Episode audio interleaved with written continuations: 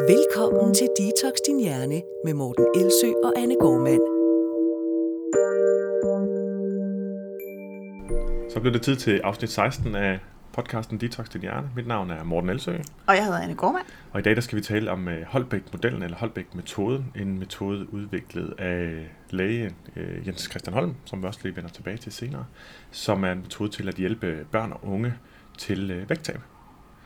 Og øh, den har fået ret meget opmærksomhed, den metode eller den model. Så øh, derfor er vi også blevet øh, opfordret til at øh, komme med vores besøg på, hvad vi ligesom øh, synes om den. Og jeg tænker måske, at øh, du skal lægge ud med at forklare lidt, hvad den, er, hvad det er, den går ud på, Anne. Øh, den går ud på, at, øh, at man inddrager familien, når man gerne vil hjælpe et barn med at komme, overkomme overvægt. Og øh, den er udviklet som en... hvad skal man sige, en, en metode, hvor at man kommer ind til en læge først normalt, sådan var det i hvert fald i altså den oprindelige, og får en lang anamnese eller en undersøgelse af, hvordan ens madvaner er, hvordan ens trivsel er, hvordan ens bevægelsesvaner er, øhm, socialt liv, der er, den er sådan ret omfattende faktisk. Ja. Og meget fint.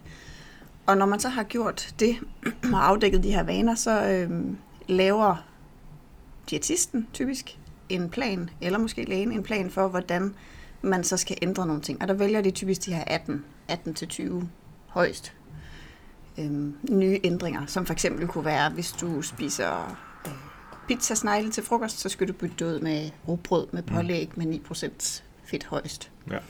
Eller hvis du spiser øh, su- sukkeryoghurt til morgenmad, så kan det være, du får at vide, det skal du ikke. Du skal skifte det ud med enten havrefrasser eller havregryn eller rugbrød.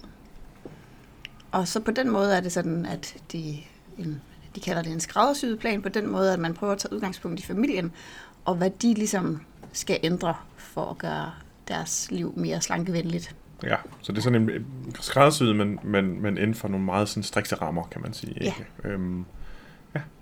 Og øh, det Det, som du nævnte først, er måske sådan det allermest positive. Kommer over til sådan at tale lidt om, hvad vi synes er positivt, og hvad der vi måske ikke er helt enige i den øh, tilgang. Og, og det allermest positive, det er jo nok det med, med inddragelsen af familien i virkeligheden, at det er en forståelse for, at, at det her projekt, øh, vægttabsprojekt, hvis man kan sige det sådan, hos et barn, det er naturligvis ikke noget, et barn selv skal stå for.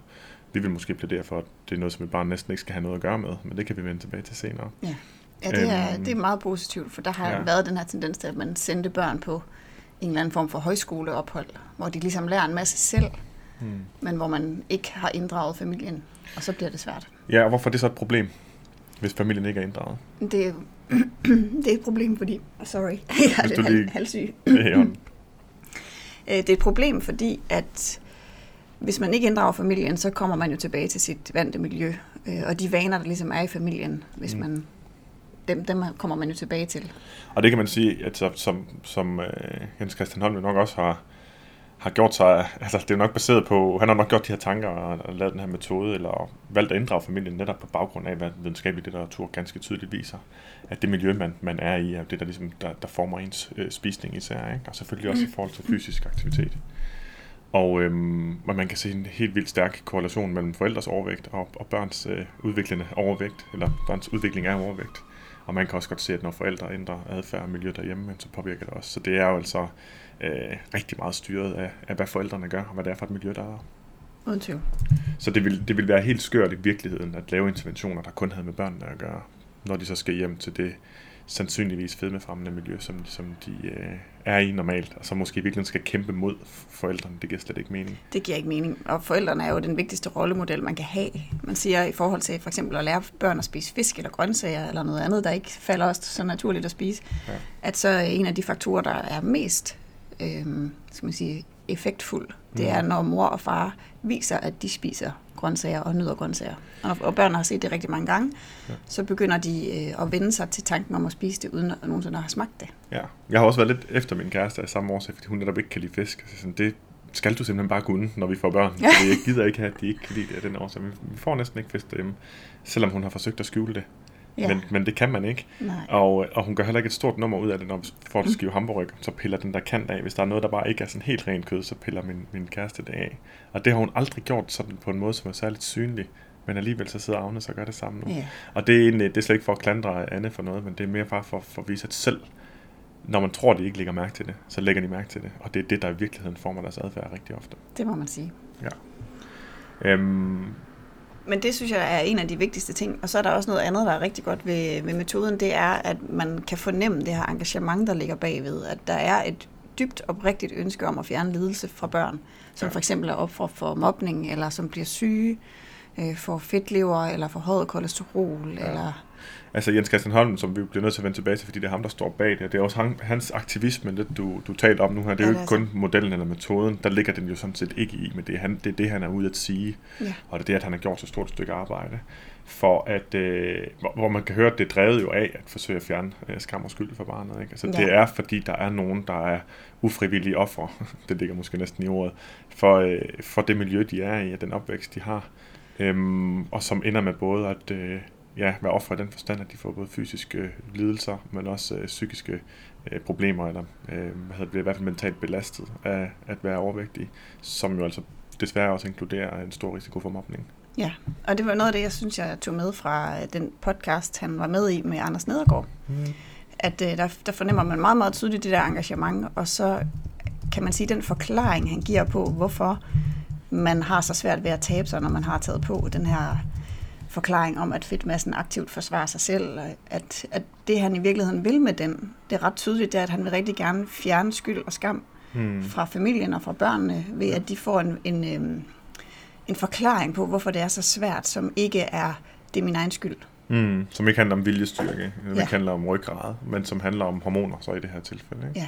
ja, og der er ingen tvivl om, at, at fjerne skyld og skam og give en forklaring er mega vigtigt for at... Øh, Skal man sige, at familien ikke fokuserer på, at det også bare er deres egen skyld, og de burde også vide bedre, men at man kan gå fremad uden skyld og skam.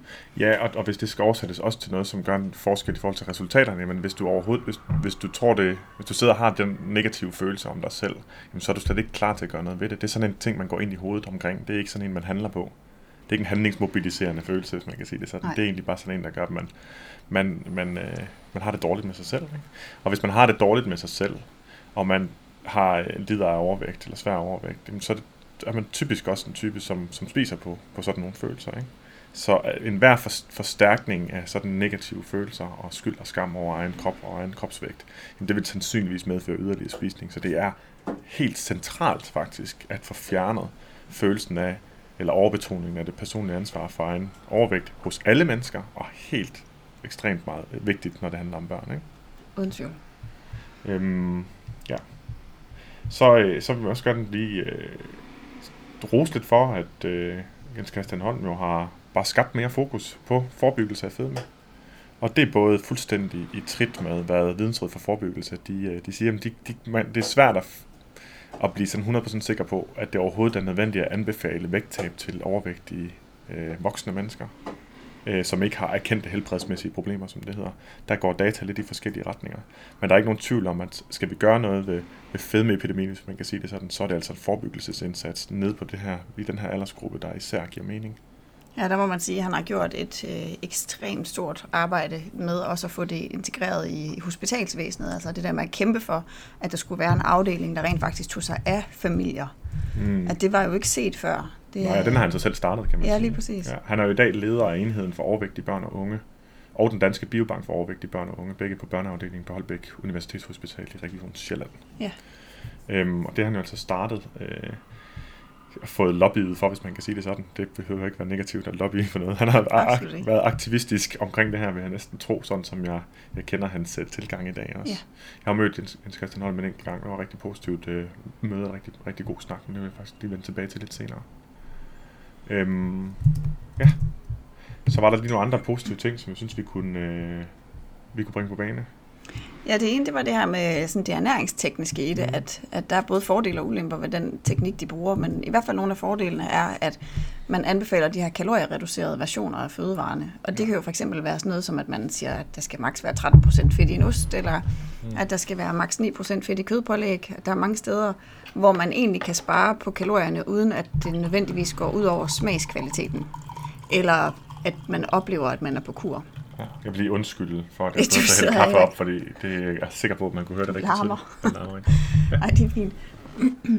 Men man kan sige, at der har været sådan lidt en modbølge mod det her med at bruge light-produkter, fordi så har der været myter om, at så spiser man bare mere, eller at så får man ikke stillet sin trang, og så spiser man alligevel noget andet. Mm. Men i virkeligheden kan man jo sige, at hvis man ikke selv oplever en forskel, hvis man selv lige så godt kan lide den ost, der er fedtreduceret, eller mm. man selv lige så godt kan lide øh, mayonnaise, light-produkterne, mm. så er det bare et sted, hvor man ikke nødvendigvis lægger mærke til, at der forsvinder nogle kalorier ud af kalorieregnskabet, som gør det lidt nemmere at holde vægten i et fedmefremmende samfund.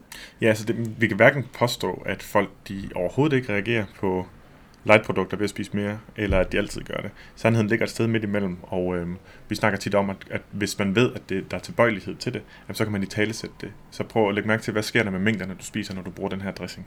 Hvis så man finder ud af, så bruger jeg fire gange så meget, og der er en fjerdedel kalorier, jamen, så er det et nul-resultat. Ikke? Ja.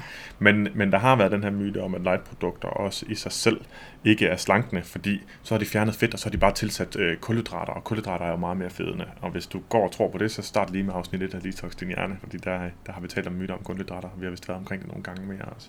Men der er altså produkter, der øh, som ligesom fødevareindustrien har været med til at skabe en masse produkter, som i dag får os til at indtage mange flere kalorier, end vi har brug for, men så har de altså også lavet en masse produkter, som, som giver os, hvad vi synes, vi har brug for, men med meget færre kalorier. Og især mayo og dressinger ja. øh, gør en, kan, man, kan man virkelig, virkelig gøre en stor forskel øh, ja. med, at, med at skifte til, til, til light-versioner.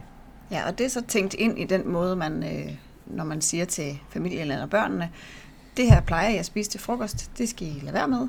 Øhm, I stedet for skal I spise sådan og sådan. Så er der mm. tænkt ind i, at, at man får noget mad, som er velsmagende, men som samtidig er relativt kaloriefattigt. Ja. Og man kan sige, at hvis du har, øh, afhængig af hvordan dine kostvaner ser ud, så vil du sagtens skulle skifte bare fire eller fem emner ud med nogle light-versioner i løbet af dagen, og så ellers ikke ændre på dine spisevaner, og så komme i fem hundrede kaloriers underskud hver dag. Det, her, det, kan, det kan jeg sagtens lave eksempler på. Jeg kan ikke lave sådan en hovedregningseksempel på nu, men det kan sagtens, det kan sagtens lade sig gøre. Det kan sagtens lade sig gøre. Så det er bare en, en, en tilgang, som rigtig mange mennesker i dag tror slet ikke virker, fordi de har hørt så mange myter om light-produkter, at light-produkter skulle være fedende også. Jo. Det handler også om, om kunstige sødemidler til det, ikke? Jo. Og dem er der jo heller ikke nogen grund til at undgå, i hvert fald ikke, når det er som substitut for sukker. Nej, og det kan man sige, det er måske også en af de ting, der er positivt ved det, det er, at man i modsætning til mange slanke tendenser, hvor man får at vide, hvad man ikke skal gøre, du skal ikke spise kulhydrater, du må ikke drikke alkohol, du må ikke Øh spise fedt, du skal spise masser af protein, altså så i stedet for, at det er sådan en øh, meget overordnet generel retningslinje for makronæringsstoffer, så er det i virkeligheden en meget sådan øh, konkret, hvis du spiser en müslibar på det her tidspunkt, så skal du i stedet for, så der, mm. der kommer et i stedet for, ja. så skal du i stedet for spise øh, for eksempel rugbrød med det her kødpålæg. Ja. Ja, så man så er ikke i tvivl om, hvad man skal gøre. Nej. Nej. Ja, fordi en af de sådan største issues eller problemer eller udfordringer, folk støder på, når de skal ændre spiseadfærd, det er, at de tit bare snakker om, hvad de ikke vil gøre. Og man kan ikke ikke gøre noget. Så hver eneste gang, der er nogen, der siger, jeg vil ikke spise slik efter aftenen, så siger okay, hvad vil du så i stedet? Og, og det er så ligesom indbygget i den her plan. Den er stadig sådan meget stram, hvis man kan sige det sådan. Der er ikke så mange ekstra muligheder, men det er positivt, at, at man hele tiden siger, du skal ikke gøre det, men du skal gøre noget andet i stedet for. Og du skal gøre det her i stedet for. Ja. Ja. Det kalder man egentlig også implementeringsintentioner, men det er lidt mere, øh, de virker endnu bedre, hvis, hvis man så selv har valgt, hvad det er, man vil i stedet for. Ja. I hvert fald det studierne peger på. Og for nogen, især måske de sådan mere ressourcestærke familier, så er det her en øh, udmærket metode, fordi hvis man har ressourcerne til at efterfølge det, og man også har børn, der rent faktisk kan lide det, der bliver øh, anbefalet, at man skal spise i stedet for, mm. så kan det være sådan en rettesnor, der gør det nemmere at bare følge. Men det er desværre jo så ikke alle familier, der er sådan, skal man sige, skruet sammen, at det er nemt at implementere. Nej. Øhm, som vi måske kommer lidt mere ind på, når vi kigger på den lidt mere kritiske del. Ja. Jeg kan godt forstå, at man vil lave et system i øvrigt, øhm, hvor man har sådan rimelig meget nogle faste rammer, som stadigvæk bevæger sig inden for de her fornuftige elementer, som vi har talt om, men der er nogle faste rammer, således at det er nemt at folde ud til mange. Den her metode, tænker jeg, den kræver ikke særlig meget lærer. Det vil sige, at du har mulighed for at undervise mange i at bruge den, og, og de kan så hjælpe mange børn. Så vil jeg som tænke, at der er nok metoder, der er bedre og mere effektive, det kan vi komme tilbage til, men som til gengæld også kræver mere uddannelse for at kunne benytte sig af som behandler. Hvad tænker du om det? Det, det, det lyder rimeligt. Ja, fordi som man siger, skal man ud og behandle, behandle ti tusind børn, jamen så, så skal der også være pænt mange behandlere, og der er det måske nemmere, at de kan følge et skema, end at de skal lære øh, samtaleteknikker, som jeg måske ville synes øh, var mere på sin plads at bruge tid på. Det er rigtigt. Ja. Ja. Fordi det bringer os lidt hen til, øh, hvad vi så har øh, ja, vi har egentlig bare lavet en overskrift for at have en lille smule struktur, der hedder kritikpunkter. Ja. Øhm, og den første, det var egentlig dig, der, der bragte det på banen, Anna.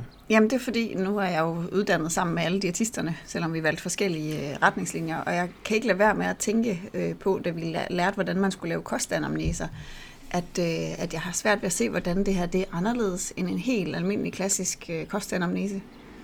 At øh, det der udtryk gammel vin på nye flasker kommer, kommer lidt frem i min hjerne, desværre, selvom det lyder ret kritisk. Ja, hvis du nu ikke havde hørt om Holbæk-metoden, og du skulle forklare mig bare lige på... på tredive sekunder, hvad en kostanamnese er. Hvordan vil du så forklare det? Jamen, det vil være en gennemgang af, af vaner i hverdag og weekend, og det kunne faktisk både være bevægelsesvaner og øh, spisevaner helt ned i detaljen. Mm. Og når man så har gennemgået den, så kigger man på, øh, hvad er der problemområder, hvilke vaner ser ud til ikke at fungere særlig godt, hvor kommer der for mange kalorier, hvor er der noget mad, der ikke mætter nok, hvor er der for meget for eksempel flydende kalorier. Og når man så har gjort det, så gennemgår man det sammen med familien og siger, der er de her problemområder, som vi skal have kigget på. Og så vil det typisk være familien, der er med til at vælge og sige, jamen det her, det her det er vi klar til at ændre, og det her er vi ikke klar til at ændre. Og så er det ligesom dem, der er med til at bestemme, hvad det skal være, man ja. ændrer. Ja, og det lyder jo umiskendeligt som Holbæk-metoden, skulle jeg lige til at sige. Altså ja. man forklarer det på den måde, ikke? Ja, det gør det. Det er faktisk også sådan lidt øh, små skridt-metoden, er ikke helt så langt derfra. Der er forskellen Nej. bare, at når man har gennemgået de vaner, så spørger man, hvad er øh, de skridt, som vil føles mest overkommelige for jer at tage. Og så hjælper man selvfølgelig med, at det samtidig også er noget, der rent faktisk har en effekt. Ja. Det vil sige, hvis, hvis familien for eksempel siger, vi har de her vaner, vi gerne vil ændre, og den ene er, at vi vil gerne ændre vores chips-spisning om aftenen, og den anden er, at vi gerne vil ændre på vores morgenmad. Mm. Og det er de to vaner, som vi faktisk er klar til at ændre. Så vil vejlederen sige, okay, men sådan som jeg kan se det nu, så er det chipsvanen, der har størst betydning for kalorieindtaget, og morgenmaden har mindre betydning. Er I klar til at ændre begge? Eller vil I gerne starte med, med for eksempel chipsvanen. Mm. Så kalder man det små skridt. Det betyder ikke, at det ikke er få kalorier. Det kan Nej. sagtens være, at man sparer seks hundrede kalorier på den vane, så det kan godt være en rigtig stor sådan, øh, ja, andel af energibehovet, der kommer derfra. Men det føles for familien ikke som en stor ændring, og derfor kalder man det et lille skridt. Ja. Men det er ud fra samme princip faktisk. Og, og kritikken har jo så været fra forskellige sider, blandt andet Arne Astrup. Jeg ved ikke, om Jens Christian Holm specifikt har kritiseret små skridt-metoden. Det, det kunne jeg, altså, jeg kunne godt forestille mig det, altså mm. hvad argumenterne ville være. Argumentet er typisk, at man ikke opnår nok kalorieunderskud øh, ved, ved små skridt, fordi hvis man bare accepterer, at de bare bytter øh, to skiver rullepølse ud hver tredje dag, dag med en, øh, en fra den grønne slagter, eller hvad det nu er med gratificeret fedt, så kommer det ikke til at have nogen effekt. Og det har de faktisk ret i den kritik. Jamen det har de, men så tror jeg faktisk også, at de måske lidt har misforstået, ja, øh, hvad små skridt-metoden går ud på. Ja. Jeg tror, de har misforstået det der med, at små skridt er små ændringer. Ja. Og det er det ikke nødvendigvis. Nej. Et lille skridt kan også være, at vi begynder at cykle til og fra skole, og hvis det så var hver dag, fem dage om ugen, så kan det faktisk blive til ret mange kalorier. Ja. Øhm, ja, for, ikke at, for, for ikke at nævne tid væk fra køleskabet derhjemme, fordi man bruger mere tid på at bevæge sig. Ja, det er de allerbedste slankevaner, det er der, hvor man bytter indtag ud med forbrug. Lige præcis. For det, det, det er sådan dobbelt op, ikke? Ja, og det ja. kunne sagtens være, at familien sagde, at det her det er det nemmeste skridt for os at tage, i stedet for at ændre noget på maden. Jamen, mm. så er det et lille skridt, men det er stort. Ja, og det er selvfølgelig den tilgang, vi altid plæderer for, at man har den her fuldstændig åbenhed overfor, hvad, hvad kunne der være, i stedet for at man har sådan lidt et lukket selv i forhold til, om det skal være inden for de her rammer eller inden for den her kasse. Vi mener, at vi tjener øh, klienterne bedst ved at lade alle muligheder stå åbne, således at de har, de har valg, valgfrihed øh, til at finde en af, de, en, en af de ændringer, som faktisk vil trives med, med, at, med at lave. Ja. Altså vi, det, det bedste spørgsmål, man kunne stille, når man har en engageret klient, at sige, hvad for en af de vaner, vi har, har fokus på nu her, har du allermest lyst til at gå i gang med at ændre på nu? Det er sgu et godt udgangspunkt, synes jeg, for en intervention. Det er Helt ikke sådan noget, der bliver påduttet, eller noget, der er træls i sin framing. Nej, graden af selvbestemmelse, altså autonomi, er jo mm. også noget højere, når man selv har valgt de ændringer, man gerne vil lave. Men øh, vi talte om tidligere, at, øh, at Jens Christian Holm fortæller om, at øh, jeg tror lige inden vil jeg lige undskylde for, at der er lidt larm udenfor, fordi så behøver jeg ikke sådan selv sidde og tænke over det. Vi har jo, som de fleste har bemærket, er det lidt varmt i Danmark i øjeblikket. Ja, det må man godt nok sige. Så vi bliver nødt til at sidde med vinduerne åbne, så man kan nok høre gardinet slå lidt en gang imellem, og nogen... Men ja, alternativet er, at øh, vi bliver overophedet og ikke kan tænke. Ja, og så begynder vi at prøve endnu mere. Ja, det duer ikke. Men tilbage til emnet. Det du, øh, du nævnte tidligere, at øh, Jens Christian Holm jo meget gerne vil fjerne skyld og skam. Ja. Og det var vi jo, øh, altså det, det, har man, det har jeg jo simpelthen lyst til at bære om rundt i en gongestol for, for at kæmpe så hårdt for det. Ikke? Jeg synes simpelthen, vi er, øh, hvad hedder det, to, to sjæle i en tanke, eller vi arbejder i hvert fald rigtig, rigtig hårdt for, for det samme, imod stigmatisering simpelthen. Han har mere fokus på børn, men har egentlig også udtalt sig mod stigmatisering og overvægtige rigtig meget. Mm-hmm. Og det er fedt, at der kommer en autoritet og en ildsjæl som ham til at gøre det her også, og det er jeg virkelig, virkelig glad for. Jeg sidder og jubler og klapper mig i mine små hænder, skulle til det hedder. Det kan jeg ikke rigtig... Uh... Dine giganthænder. Hænder. Klapper højt. Ja. Nå, øhm... men metoden han så benytter sig af, eller hvad kan man sige, argumentet for, at det ikke er ens egen skyld, det er sådan en lille smule ensidigt, synes jeg. Jeg synes nok lidt mere end det, hvis jeg skal være helt ærlig, ikke? Øhm... Han benytter sig, eller han fortæller, at, at vores, vores fedtmasse ligesom forsvares af et hormonelt system, der hedder leptinsystemet, som han selv har forsket i, skrevet en P H D om tilbage i to tusind og tre, tror jeg, og jeg har fundet to forskningsartikler fra ham i to tusind og syv og to tusind og ni, hvor man også måler på det her leptinniveau hos overvægtige børn, der, der taber sig, og også dem, der tager på igen, og hvad der sker med det. Og ideen har så ligesom været, oprindeligt så opdagede man leptin og begyndte at forske i det tilbage i start halvfemserne, øhm, og der... Øh, fandt man egentlig ud af, at, at leptinniveauet i kroppen er et udtryk for, øh, hvor stor ens fedtmasse er, eller hvor meget fedt der egentlig er i ens fedtceller. Så det er sådan ligesom et, øh, et signal, der bliver sendt til nervesystemet, til hjernen, om hvor meget energi, der ligesom er til rådighed i ens lagre. Og når man så har flere, mere fedtmasse, så har man altså mere leptin, og når man så har mindre fedtmasse, så har man mindre leptin. Og så var ideen så, at øh, øh, med den stigende leptin, når man øgede vægten, det vil så egentlig gå op og undertrykke appetit og undertrykke sult, og måske også øge energiforbruget spontant i kroppen, som skulle modvirke overfedme, ikke? Og omvendt, at hvis så leptinniveauet blev lavt, som et udtryk for, at man ikke havde særlig store energidepoter, så ville det øge appetit og øge sult og sænke energiforbruget. Og det har egentlig også, der har været nogle studier i mus og rotter, der har vist det samme, men man har altså faktisk ikke forladet særlig mange studier på mennesker. Der har ikke rigtig været nogen test af de hypoteser, som skulle ligge bag det. Og heller ikke de hypoteser omkring leptinresistens, altså at selvom leptin stiger, når man bliver svært overvægtig, at man så ikke får den her undertrykkende, øh, sult- eller appetitundertrykkende effekt, øhm, som så givet anledning til, at nogen har tænkt, at man kan være leptinresistent, ligesom man kan være insulinresistent, at man simpelthen ikke reagerer på det. Og alt det her øh, bliver, synes jeg, Jens Christian Holm øh, præsenteret som fakta, som om at leptinsystemet er den store regulator af vores fedtmasse, og vi skal virkelig bekæmpe det her hormonsystem. Men når jeg læser blandt andet en, en, en ret ny artikel, der, hvor, de, hvor de egentlig taler om leptinsystemet, som, øh, som hvad det kalder det, jeg kan lige prøve at læse overskriften her. Uh, Leptins physiological role, does the emperor of energy balance have no clothes? Altså, som i, altså er det lidt kejserens nye klæder med leptin, den rolle, som mange tror, det spiller. Det er sjovt, at dem, der har skrevet den her artikel, de siger til sidst, de tror faktisk, det spiller en stor rolle, men tro er ikke det samme som viden. Og der er ikke lavet de studier endnu på mennesker, som skulle underbygge de påstande, som der, der kommer fra folk, som, som, som mener, at leptin er central for, for fedme, udvikling af fedme, og for at man tager på igen, når man har tabt sig. Mm. For der er ikke nogen tvivl om, at det er et kæmpestort problem, for at, at vægttab ofte efterfølges af en vægtstigning. Altså at vægttab simpelthen ikke varer ved. Ja. Og der er rigtig mange teorier for, hvordan, hvorfor det hænger sådan sammen. Og øh, når man ser, at folk tager på igen og har så svært ved det, eller ikke taber sig så meget, som man har regnet med, så begynder man at udvikle en masse hypoteser. Og det er glimrende at udvikle hypoteser. Problemet er blot, når man kommer til at tro så meget på sin hypotese, at man præsenterer den som fakta. Ja. Og det synes jeg simpelthen ikke, der er evidens for. Nej, og så kan man også sige, at der er en, en anden ting, som... Øh som springer lidt i øjnene, og det er, at når man så beskæftiger sig så meget med det videnskabelige, og det er ligesom at det, man, man fokuserer på, skal være baggrund for en metode, at, øh, at der så ikke på nogen måde bliver taget højde for den psykologiske videnskab, som jo er også ret øh, veludviklet. Der er jo kæmpe studier og mange felter inden for, hvordan forebygger vi, at børn øh, for eksempel overspiser, eller mm. spiser på følelser, eller hvordan forklarer vi, at, øh, at det er svært at tabe sig, når man først har taget på. Det gad jeg faktisk godt, at vi lige kunne gå lidt ind i, fordi jeg tror, mm. at der er rigtig mange, som netop finder alternative forklaringer på, hvorfor de har svært ved at tabe sig, for det første, og hvorfor de kommer til at tage på, for det andet. Øhm, når man har så svært ved det, eller oplever det. Lad os starte med det første endelig. Hvorfor man har så svært ved at tabe sig, eller taber sig mindre, end man ville forvente, når man øh, spiser mindre, end man plejer, ikke?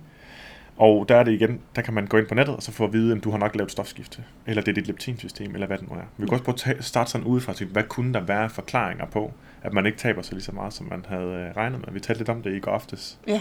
Så hvad er der sådan af typiske ting, som folk ikke tænker over, men som jeg er ret sikker på, at alle kan være med på, hvis vi sådan lister dem op. Du kunne i hvert fald komme på fire, ikke? Jo, det er mere, hvis man har øh, tabt sig, og så der er den her teori om, at så er ens forbrænding faldet på en eller anden måde, og så mm. er det sværere at tage på igen. Og der er i hvert fald fire som øh, sådan gode forklaringsmodeller. Den ene der er selvfølgelig, at når man taber sig, så mister man noget af det muskelmasse, som var med til at bære kropsvægten før, mm. som sænker forbrændingen.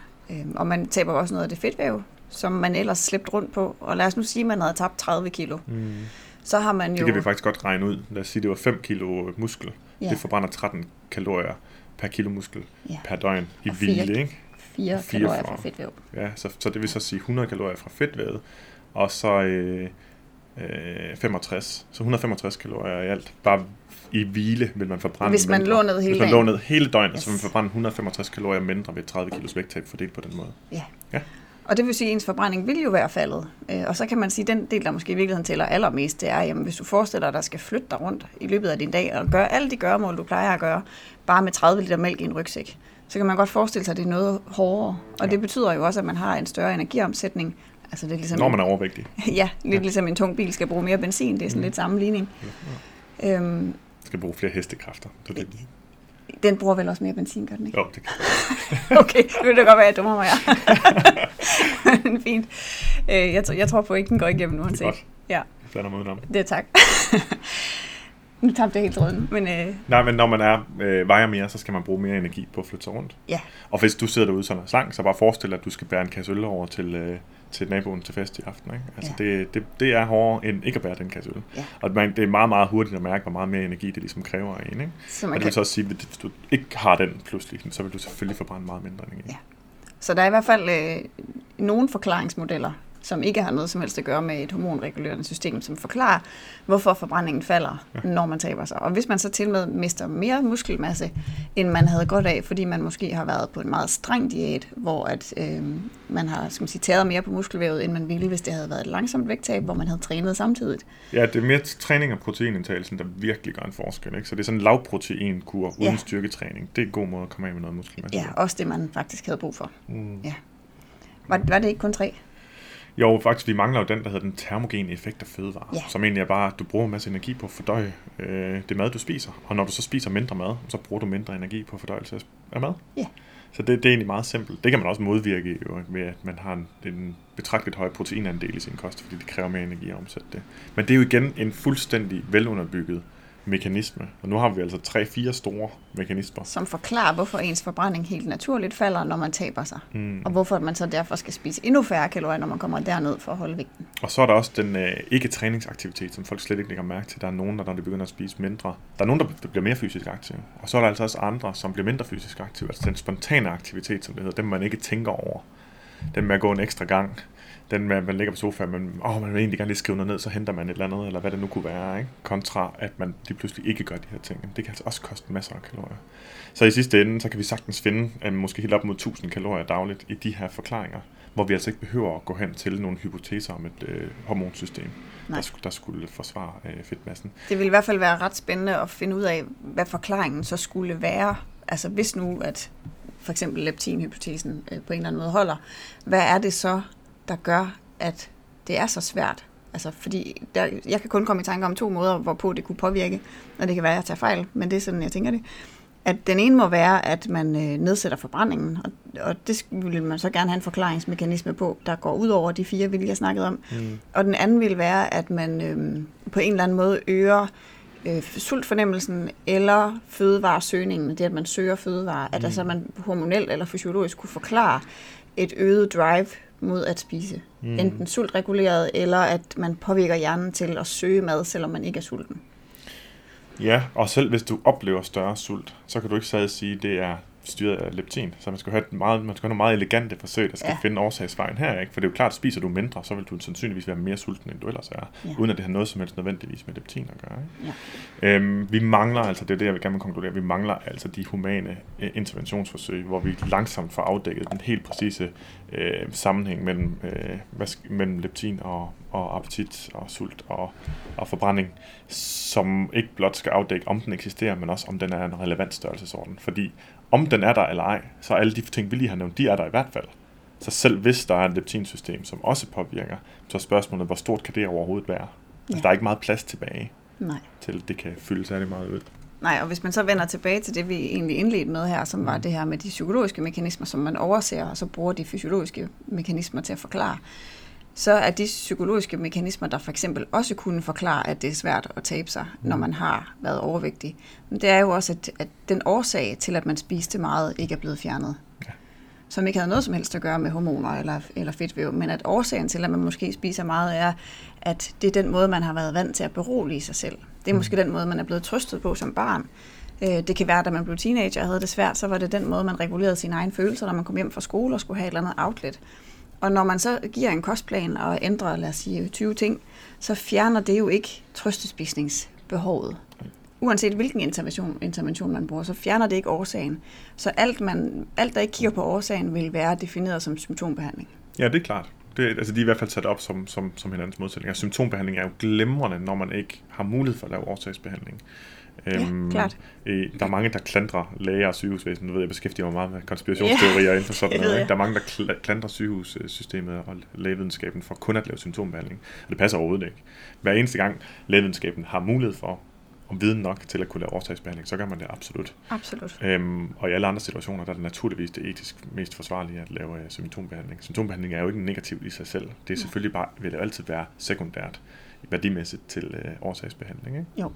Og når det så drejer sig om, om mennesker, så må vi forvente, at man er nødt til at kigge på årsager, der både er fysiologiske og psykologiske, hvis vi skal nå hele vejen rundt. Ja. Og, og det er der, hvor den her lidt single-faktor-tænkning, eller sådan lidt begrænsede øh, indblik i, hvad det er, der driver menneskers spisning. At den, at den, den, for mig virker det som om, at man lige overser et ret stort felt. Ja, altså det er selvfølgelig også, øh, fordi det er vores bias, kan man sige. Ikke? Vi, det er vores vi, kæmpe bias. Vi er, jo, øh, vi er jo nok selv af den opfattelse, at skal man lave interventioner, vægttabsinterventioner, så handler det måske firs til halvfems procent om psykologi. Og, og så er det kun de sidste ti procent, der er sådan det rent øh, ernæringsfaglige, og, og ja, men jeg vil jo ikke engang gå ind i en hormonsnak med nogen. Jeg kan ikke se, jeg kan altid ikke se relevansen. Jeg troede, jeg skulle gå i den retning. Vel? Men det, som jeg så hørte inden, jeg havde øh, øh, en coach, der var hernede på et tidspunkt, som havde arbejdet ganske kort med, eller senere arbejdet kort med Holbæk-metoden, egentlig til voksne. Og der var, øh, hendes leder var meget begejstret for den, men, men hende, nu vil jeg ikke nævne hendes navn, der, der var her, der fortalte mig om den, fordi jeg var nysgerrig på den, men hun kunne ikke finde ud af, hvad det var for nogle argumenter, hun kom med. Hun synes ikke, de var særlig gode. Så siger hun, at vi skal lave mange interventioner, altså tyve forskellige ændringer skal der være. Så, så, så spørger hun så sin leder, hvorfor er det, vi skal lave tyve forskellige ændringer?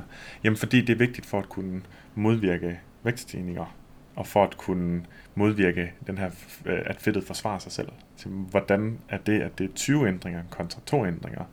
Hvad har det med leptin at gøre? Hvordan er det relevant? Hvordan er det relevant? Og det har vi simpelthen ikke kunne finde noget svar på. Nej. Jeg har spurgt meget rundt omkring. Jeg kan ikke finde ud af, hvorfor er det mange ændringer er bedre end få ændringer, hvis vi sidestiller kalorier. Altså kaloriemængden. Ja, hvorfor er det ikke bare kalorieforskellen? Hvorfor er det ikke bare kalorieforskellen, ja. Fordi vi vil jo mene, jeg vil jo mene, at mange ændringer typisk er sværere end få ændringer. Ja, jeg havde på et tidspunkt en klient, som øh, kom ind med sine forældre. Jeg havde faktisk ikke, jeg har ikke haft så mange familieinterventioner, men, øh, men jeg havde sagt ja til at tage dem ind, hvis de, hvis de gerne vil være med til familie. Og øhm, de kunne simpelthen ikke finde noget i deres spisevaner, og det kunne jeg, for at være helt ærlig, heller ikke. Men det viste sig så, at pigen øh, var meget alene om eftermiddagen, når hun kom hjem fra skole. Og øhm, der havde hun så fået for vaner at købe chips med hjem, når hun gik forbi kiosken på vejen hjem. Og så spiste hun sådan en hel pose Kims, de der rillede nogen. Og det kan meget nemt give sådan fire til fem hundrede kalorier. Og hvis man gør det hver dag efter skole, så kan vi godt regne ud, at en vægtstigning øh, meget nemt kunne komme via den vane, hvis ikke der blev kompenseret andre steder, hvor der blev spist mindre. Og øhm, det var den eneste vane, der krævede ændringer. Og vi var så selvfølgelig nødt til at kigge på årsagen for ikke at symptombehandle. Hvis jeg nu bare havde sagt til hende, du må ikke spise chips, du skal spise rugbrød, mm. øhm, så kan jeg være ret sikker på, at så var hun bare begyndt at smugspise chips i stedet for. Fordi det var jo ikke, fordi hun vidste, ikke vidste, at chips ikke var gode for hende. Det vidste hun godt i en alder af tolv, så meget havde hun lært. Men hun vidste øh, ikke, hvad hun ellers skulle gøre med den der eftermiddagstid, fordi det var der, hun hyggede sig alene og trak sig tilbage fra verden, og det var den måde, hun ligesom trøstede sig selv, når det hele blev lidt for stressende. Ja, så der fandt vi årsagen, eller det der drev spist. Ja, så fandt vi årsagen, og så kan man begynde at kigge på, jamen, hvordan kan det behov blive opfyldt på en anden måde, end ved at få en pose chips. Og det er noget mere effektivt i længden, end mm. at sige, at du skal spise rugbrød, og så spiser de chips alligevel. Det virker i hvert fald logisk at, øh, at, at gå i den retning, eller i hvert fald mange logiske argumenter. Der er i hvert fald ingen grund til at ændre tyve ting, det er helt sikkert. Mm-hmm. Nej, og, og, og, og igen, man må også tro, der, man kan sige, logisk, så må det være nemmere at ændre få ting end, end mange ting, ikke? Mm-hmm. Og, og det er også derfor, jeg på et tidspunkt, der var nogen, der syntes, jeg var lidt for Rasmus modsat, der sagde, jeg ikke nødvendigvis var begejstret for, for, øh, for begrebet livsstilsændring, fordi mm. det, her, det havde fået sådan en, en udelukkende positiv øh, medbetydning.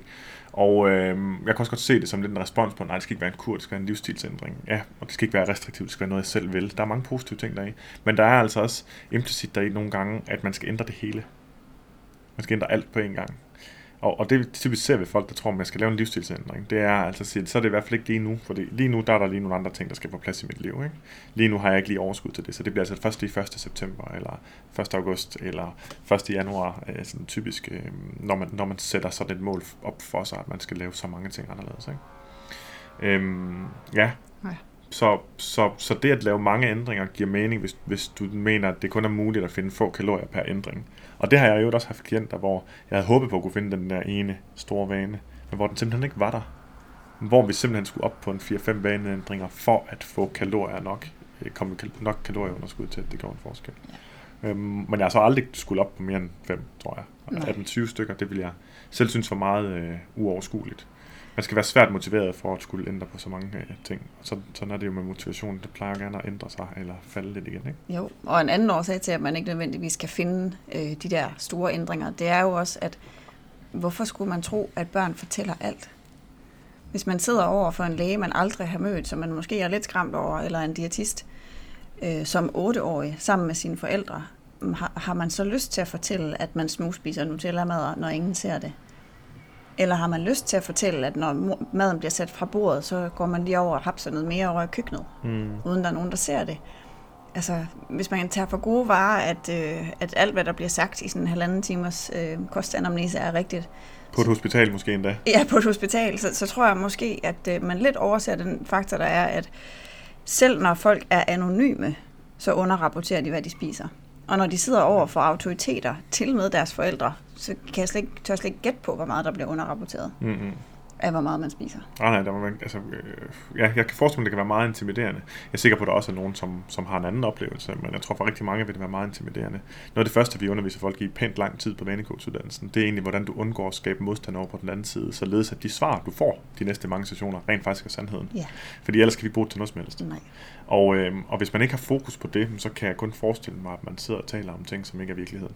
Der kan jeg faktisk godt lide uh, Susi Wengels vanetræ, ja. Som hun jo var heroppe på kontoret sammen med os og tegne og fortælle. Ja.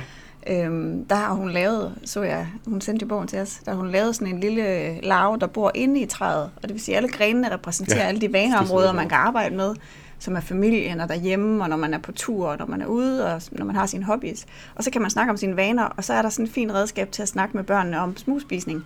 Fordi det er den der lille larve, der bor inde i hullet, hvor man så siger, jamen der bor også nogle vaner herinde, som er dem, vi holder skjult. Mm. Og dem har vi alle sammen, og det er helt okay. Og så kan vi tale om dem. Jeg synes, ja. Det er sådan en fin måde at, at man siger, i tale sætte det med børn og sidde med den tegning og sige, det har vi alle sammen. Ja, jeg var også meget begejstret for det, fordi jeg tror jo, at du kan gøre rigtig meget ud af de grene der, men jeg vil tro, at for rigtig mange menneskers vedkommende, især dem, som har rigtig store udfordringer, der ligger sandheden, den ligger derinde ja. Inde bagved. Ikke? Mm. Og, og generelt at have, ikke at have fokus på, på, på, på smugspisning, synes jeg er lidt farligt, hvis man kan sige det sådan. Altså... Øh, Ikke blot, at man ikke har fokus på, at de reelle dårlige spisevaner måske ligger et andet sted, men også, at den tilgang, man har, jo faktisk kan fremme smugspisning. Altså, hvad gør du, hvis du som barn får at vide, at der er noget, du ikke må spise? Jamen, jeg vil tænke, det første, man begynder at tænke på, ligesom ryger, der får at vide, at de ikke må ryge. Eller folk, der, ikke, der får at vide, at de ikke må spise kage. Der finder okay, hvordan kan jeg komme ud af det her? Hvordan kan jeg komme til at spise kage, men uden de andre lægger mærke til det? Hvordan kan jeg komme ud af, hvor det, kan jeg komme hen og ryge, uden der er nogen, der lugter? Det er det, der hedder The Forbidden Fruit Syndrome, og ja. Der er lavet rigtig mange studier. Du har to af dem liggende, ved jeg. Hvor den ene er ret ny, faktisk, mm. hvor man ser på det her med, at øh, jo mere man gør noget forbudt, hvis man for eksempel siger til børn, øh, her er nogle M and M's, I må absolut ikke spise de røde, mm. så er det de røde, de helst vil have. Jeg har et studie liggende, for eksempel, for vi har fundet en, der hedder Leanne Birch, der har forsket i ja. Børns spiseadfærd, hvordan forældre kan påvirke dem, både ved det, de siger og ved det, de gør, siden start firserne, faktisk. Ikke? Ja, hun så er virkelig, virkelig, duk, jeg virkelig velbevandret. Jeg at dykke ned i, og det du også, fordi vi begge synes, det er spændende. Der er en artikel, der hedder Learning to Overeat. Maternal Use of Restrictive Feeding Practices Promotes Girls Eating in the Absence of Hunger. Ups. Så der, der, der er rigtig meget forskning i den, der henviser, altså det henviser rigtig meget andet forskning, hvor vi ser, hvad sker der egentlig, når man laver den her, de her forbud og restriktioner. Ja, man kan se de piger, som øh, har et mere, mere restriktivt hjem, som har fået regler for, hvad de må og ikke må spise, og kun må spise slik om fredagen, at når de så for eksempel bliver præsenteret for en slikskål hen ved en veninde, eller øh, hen i skolen, eller kage, at så selvom de ikke har lyst til mere, så spiser de mere, fordi nu må de skynde sig at spise det, fordi derhjemme må de jo ikke. Nej, præcis. Ja. Det, jeg vil lige, selvom det slet ikke er det, der er emnet i dag, så bare, at man, folk har så tendens til, jeg var lige ret forleden, og der fik jeg også lige sagt det. Jeg synes faktisk, det er ret vigtigt, for folk har en tendens til at omsætte information til instruktion. Så det vil sige, når vi har lavet, fortalt informationen om, at hvis man er meget restriktiv over for sine børn, så vil de gerne have det i andre sammenhæng, uden at de er sultne. Så kan man godt komme til at tænke på, okay, så må der ikke være nogen restriktioner, og så skal vi give dem alt, hvad de beder om. Men det er lidt den anden, det der pendul, som vi har talt om så mange gange, ikke? Og det som det samme, noget af det samme forskning, forskning som hende her Leanne Birch har lavet, viser også, at hvis du er øh, indulgent eller permissive, altså du simpelthen bare siger ja lov, til det hele, hele giver lov hele tiden, jamen, så kommer man også til at spise for meget. Ja. Øhm, så, så, så, så, så den gyldne mellemvej er gylden af en årsag, ikke? Ja. Ja. Det vil jeg bare lige have indskudt, sådan man, fordi jeg ved, at folk har tendens til bare lidt hurtigt at sige, så skal vi gøre det her, ikke? Men nu er det også noget, det vi læser meget om lige for tiden med børn og familier, så det kunne godt være, at vi skulle lave en podcast mere til at hjælpe familier, udover den, vi allerede har lavet. Ja, det tænker jeg kunne være rigtig fint, især ja. med, med, med, som kunne være lidt mere evidensbaseret, fordi vi nu har fundet så meget, meget forskning, der, ja. der peger i forskellige retninger, men der er en fin rød tråd, synes jeg alligevel. Ja, det må man sige. Og så også fordi vi har fået Rikke, Rikke Tanderup herned, som, som har arbejdet med, både med Holbæk-metoden og nu med vanecoaching til, til, til familier. Ja. Øhm, ja, det kunne vi vende lidt tilbage til, hvad det er for nogle metoder, vi så ligesom anbefaler at, at bruge i, i den sammenhæng, eller hvad for en tilgang der vi har der, ikke? Klart. Men man kan sige generelt, så vil vores anke jo altid være, den allermest centrale anke vil være, at der simpelthen ikke er fokus på psykologien. Og der er lige kommet et stort review, det passer ikke, kom sidste år, rimelig nyt, som, som, siger, som kigger på, jamen, hvad, er der, øh, hvad er resultaterne af sådan lidt mere adfærdsterapeutisk tilgang til, øh, til overvægtsbehandling. Og øh, konklusionen på det review, det er, øh, for det første er resultaterne øh, rimelig stærke og rimelig konsistente, men derudover, altså, og positive. Men derudover, så de konkluderer på baggrund af det, jamen altså, man burde ikke lave nogen overvægtinterventioner, uden at have det ligesom adfærdsterapeutiske, øh, den adfærdsterapeutiske hat på i hvert fald en del af tiden. Nej. Øhm, så, så det kan vi også tillade os at påstå, ikke kun på grund af vores egen bias, men også fordi det, det er den øh, videnskabelige litteratur ligesom peger på, ikke? Ja, og noget andet vi også føler os rimelig trygge ved at påstå, det er, at udefra styring og regler, der skal man virkelig være øh, ops på, at det ikke bliver så regelstyret, at, øh, at det totalt fratager autonomien fra et barn eller fra en voksen. Man skal huske, at børn er jo bare små mennesker, eller mm, voksne er bare voksne. Store børn. Ja, det er især rigtigt. Vi reagerer jo fuldstændig ens på mange måder, og hvordan har du det selv, hvis der er nogen, der siger, du må ikke få kage, det må du ikke, du må ikke spise kage, der står godt nok kage lige der, men du må ikke spise det, for det må du først på fredag. Altså jo flere gange man får den der smidt i hovedet med, at det må man ikke, jo mere får man da lyst til at gøre oprør, og det ligger i os alle sammen. Og når man så endelig, lad os sige, man bliver teenager, man får sine egne penge, og man selv kan handle ind, hvordan vil man så styre, at et barn ikke reagerer modsat, ja. og så netop begynder at kaste sig over de her ting, der har været forbudte? Det er i hvert fald et frygt, vi har, og det er jo også, kan man sige, en årsag til, at vi overhovedet tager emnet op her. Det er et frygt sådan, åh, hvad sker der, når de får frie tøjler, de børn her, ikke? Ja. Og det kan, vi selvfølgelig, det kan man selvfølgelig undersøge senere. Jeg er sikker på, at de har jo de har både den her biobank, og de har adgang øh, til at kunne lave øh, ekstra analyser senere hen på, ja. på børnene og se, hvordan det går. Øh, det vil jo være interessant, og jeg håber jo i princippet ikke, vi har ret.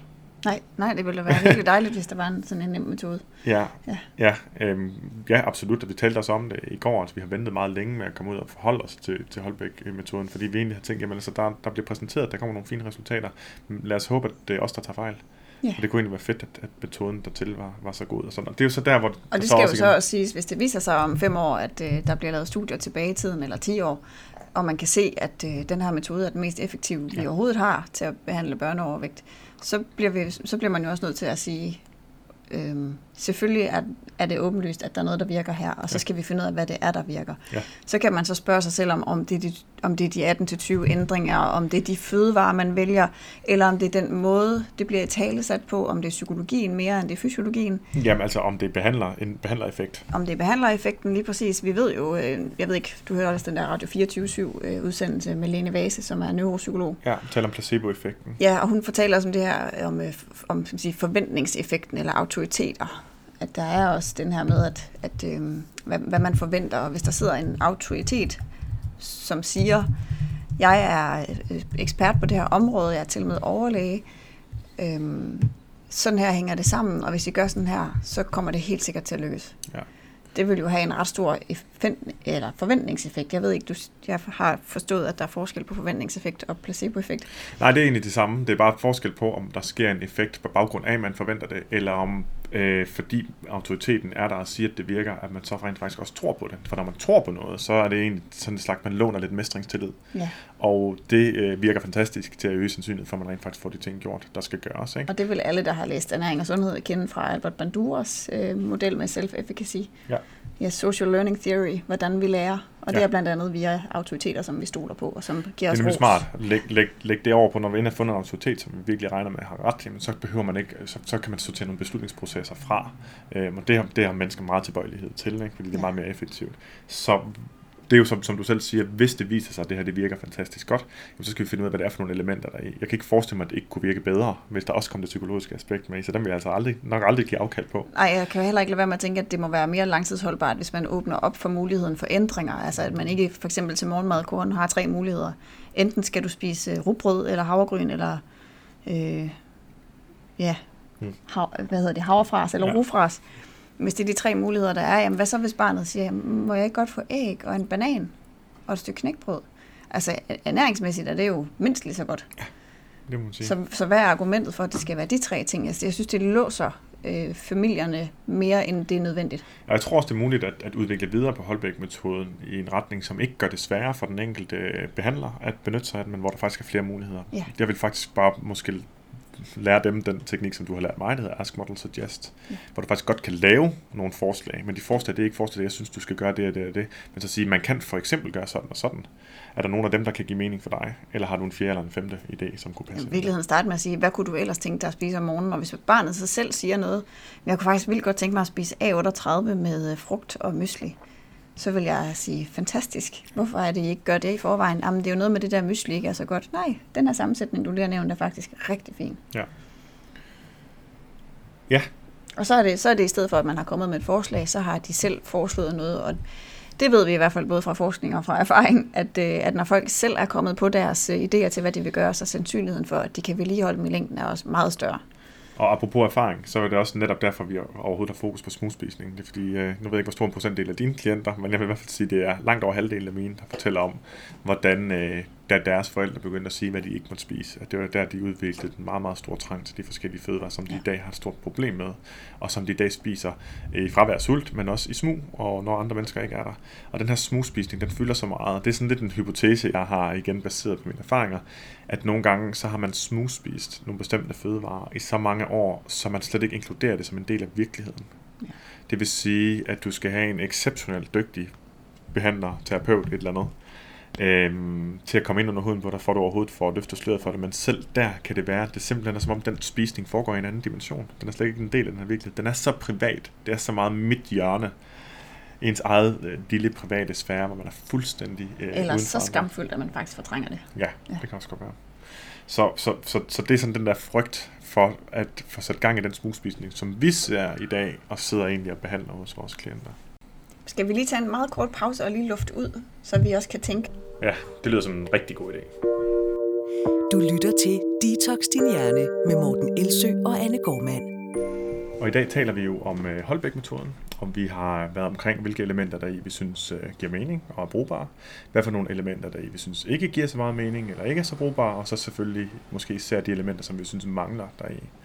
Men øh, der var en anden ting, som vi egentlig var enige i, nemlig den påstand, som er inde på, på hjemmesiden også, hvor der står, øh, på deres hjemmeside, hvor der står, en slankekur virker ikke. Nej. Og det er jo så lidt halleluja. Ja, helt ja. enig. Nej, slankekur virker ikke. Og hvorfor de ikke gør det, det har vi jo egentlig snakket lidt om før. Jeg snakker om, hvad vi mener med det. Men øh, dernæst så kommer der også en påstand om, at, at, vi, øh, eller at øh, Holbæk-metoden ikke er en slankekur. Og det studser du en lille smule over, Anna. Ja, fordi at, øh, altså hvis... Der er jo mange forskellige definitioner på en slankekur, men nu havde vi begge to uafhængigt af hinanden slået op, hvad en slankekur betød på et tidspunkt. Øhm, og egentlig så er det jo det, at det er en fælles betegnelse for en række handlinger, som en person foretager sig for at gå ned i vægt. Og typisk så er en slankekur omfattet af diæt, altså kostomlægning, eventuelt kombineret med motion. Øhm, så er der nogen, der vil sige, og det vil jeg formode, at man også siger, når man arbejder med Holbæk-metoden, at jamen, det der er forskellen, det er, at det her er en varig livsstilsændring, mm. fordi man skal blive ved med det altid. Ja, og jeg vil også sige, at jeg ligger jo i ordet slankekur også den bog, jeg er ved at skrive, Antikuren, der forsøger også at sige, okay, den her definition, den er alt for bred. Det vi forstår med en slankekur, det er en relativt ekstrem tidsafgrænset intervention, altså hvor man gør meget anderledes i forhold til, hvad man plejer at gøre, og det har en udløbsdato, ikke? Ja, og så kan man jo så sige, øh, at, at så er der noget rigtigt i at sige, jamen det skal vare for lang, altså det skal vare lang tid, det her er ikke bare noget, man skal gøre en måned eller et halvt år, det skal vare resten af livet. Men hvor mange andre øh, livsstilsændringer har ikke allerede i tidernes morgen påberåbt sig det? Og hvor mange dygtige diætister og kostvejledere har ikke siddet sammen med folk og, og snakket om varige vaner, og det er det her, der skal ændres, og det er for altid.